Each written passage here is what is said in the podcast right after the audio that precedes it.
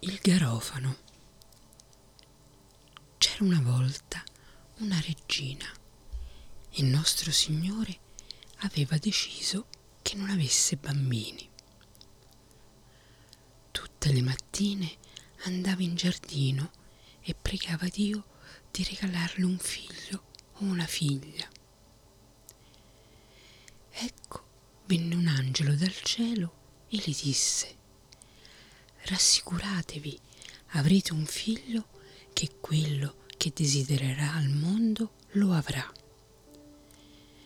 Lei andò dal re e gli diede la lieta novella e a suo tempo partorì un figlio e il re era felice. Tutte le mattine andava col bimbo nel parco e si lavava a una fonte chiara. Il bimbo era già cresciuto un poco quando un giorno, mentre lo teneva in braccio, lei si addormentò. Ecco arrivare il vecchio cuoco, il quale sapeva che il bambino poteva desiderare e ottenere qualsiasi cosa e lo rapì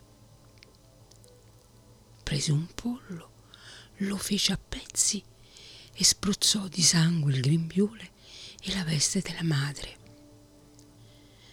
Poi portò il bambino in un luogo nascosto dove lo fece allattare da una balia. Corse dal re e accusò la regina di esserselo lasciato portare via dalle bestie feroci. Il re visto il sangue sul grembiule, ci credette e si arrabbiò talmente che fece costruire una torre dove non entrava il sole. Vi fece rinchiudere sua moglie e murare la porta. Sette anni doveva stare lì, senza né bere né mangiare, e morire di stenti ma Dio le mandò due angeli sotto forma di bianche colombe che due volte al giorno le portarono da mangiare fino alla fine dei sette anni. Ma il cuoco pensò, se qualche desiderio del bambino si avvera e io sono qui, potrei essere rovinato lasciò il castello e andò dal bambino, che era già grandicello e sapeva parlare, e gli disse, desidero un bel castello con un giardino tutto attorno e tutto quello che ci vuole. Come al bambino uscirono di bocca queste parole, ecco che quello che aveva desiderato era già lì. Dopo un certo tempo il cuoco gli disse Non va bene che tu sia così solo, desidera la compagnia di una fanciulla.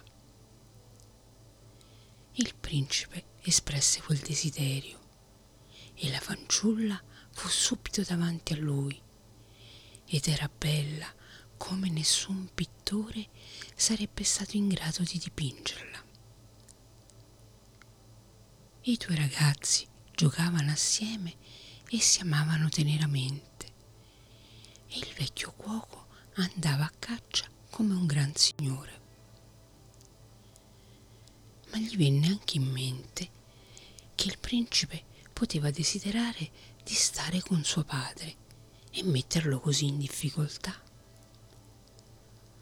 Allora uscì, prese da parte la fanciulla e le disse Stanotte, quando il ragazzo dorme, accostati al suo letto, piantagli un coltello nel cuore e portamelo insieme alla sua lingua. Se non lo fai, perderai la vita. Poi se ne andò. Il giorno dopo, quando tornò, la fanciulla non aveva ancora eseguito il suo ordine perché devo uccidere un innocente che non ha mai offeso qualcuno? Il cuoco le ripeté, se non fai come ti ho detto, ti costerà la vita.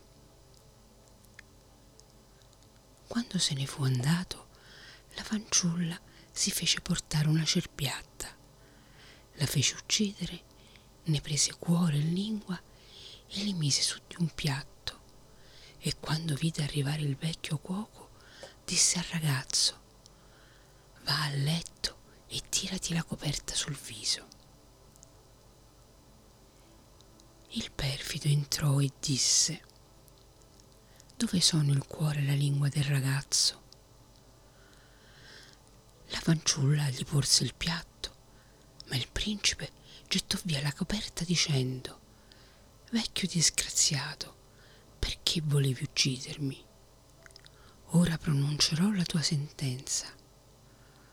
Tu ti trasformerai in un cane barbone dal pelo nero, con una catena d'oro al collo e mangerai carboni ardenti, così che nella tua gola ci saranno le fiamme. Il principe rimase là ancora per un po' di tempo pensava a sua madre, se era ancora in vita. Infine disse alla fanciulla, voglio tornare a casa, se vuoi seguirmi provvederò al tuo nutrimento. Ah, rispose la fanciulla, è così lontano. E poi cosa potrei fare in un paese straniero dove nessuno mi conosce? Poiché non voleva seguirlo, ma tuttavia non volevano separarsi, egli desiderò che la fanciulla si mutasse in un bel garofano e se lo mise in tasca. Si incamminò. Il cane barbone dovette seguirlo di corsa ed egli giunse nella sua patria. Andò subito alla torre dove era rinchiusa sua madre. La torre era così alta che egli desiderò una scala che arrivasse fino in cima. Poi vi salì, guardò dentro e chiamò Mamma, signora regina, siete ancora viva o siete morta? Ella rispose Ho appena mangiato e sono ancora sazia perché credeva che fossero gli angeli. Lui disse, sono il vostro caro figliolo, quello che le bestie feroci vi avrebbero rapito mentre voi mi avevate in braccio. Ma sono ancora vivo e presto vi salverò. Poi scese e andò dal suo signor padre e disse di essere un cacciatore straniero e chiese di entrare al suo servizio. Il re gli rispose di sì, che venisse pure, purché fosse un abile cacciatore e riuscisse a procurargli della selvaggina, ma che in tutta la zona non ce n'era mai stata. Il cacciatore promise di procurargli tanta selvaggina quanta ne poteva servire per la mensa del re. Poi fece adunare i cacciatori e ordinò loro che lo seguissero nel bosco. I cacciatori andarono. Poi ordinò loro che formassero un cerchio aperto solo da una parte.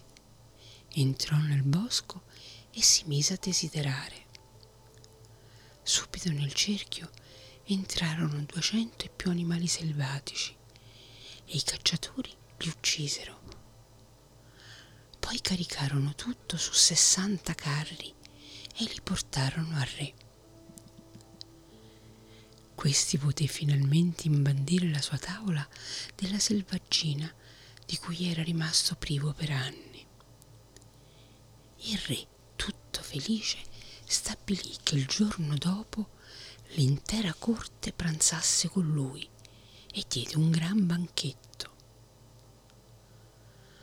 Quando furono tutti riuniti, disse al cacciatore, poiché sei così abile, devi sederti accanto a me. Lui rispose, mio re, vostra maestà mi perdoni, ma io non sono che un principiante. Il re insistette a dire, devi sedere accanto a me, fino a che egli lo fece.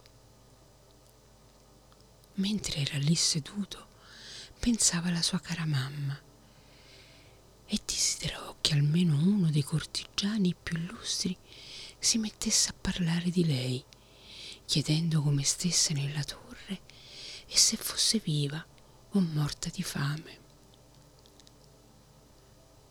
L'aveva appena desiderato che il maresciallo del re prese a dire Maestà, qui noi facciamo festa. Ma come starà Sua Maestà la regina nella torre? Sarà ancora viva o morta di fame? Ma il re rispose, ha lasciato sbranare mio figlio dalle bestie feroci, non parlatemene più. Allora il cacciatore si alzò e disse, mio nobile padre, la regina è ancora viva ed io sono suo figlio. Non mi hanno rapito le bestie feroci, ma quello scellerato del vecchio cuoco mi ha rubato dal suo grembo mentre dormiva ed ha spruzzato il grembiule col sangue di un pollo. Prese il cane dal collare d'oro e disse Ecco lo scellerato. Poi fece portare dei carboni ardenti che il cane dovette ingoiare davanti a tutti, così che le fiamme gli divampavano dalla gola. Poi il giovane domandò al re se voleva vedere quell'uomo nel suo vero aspetto e desiderò che ridiventasse cuoco. Ed eccolo lì, col grembiule bianco e il coltello alla cintura. Al vederlo, il re si infuriò e comandò di gettarlo nella prigione più profonda. Poi il cacciatore proseguì. Padre mio, volete vedere la fanciulla che con tanta tenerezza mi ha educato e poi avrebbe dovuto uccidermi ma non lo ha fatto, benché la sua stessa vita fosse in gioco. Il re rispose di sì. Disse il figlio, nobile padre, ve la mostrerò sotto forma di fiore. Trasse di tasca il garofano e lo posò sulla tavola regale e il re non ne aveva mai visto uno così bello. E il figlio disse, Ora ve la mostrerò nel suo vero aspetto. E desiderò che ritornasse ad essere una fanciulla.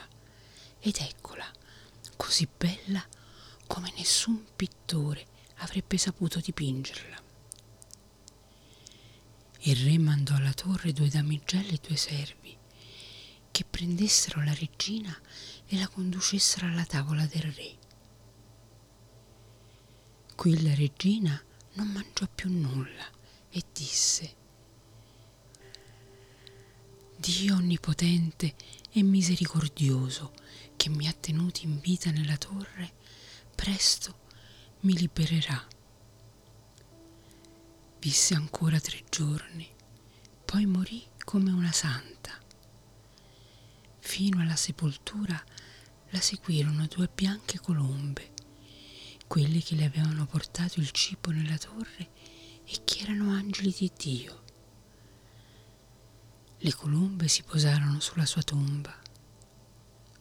Il re fece squartare il cuoco, ma il dolore non gli dava tregua e presto morì. Il figlio sposò la bella fanciulla che si era portato in tasca sotto forma di fiore se sono ancora vivi, lo sa solo Dio.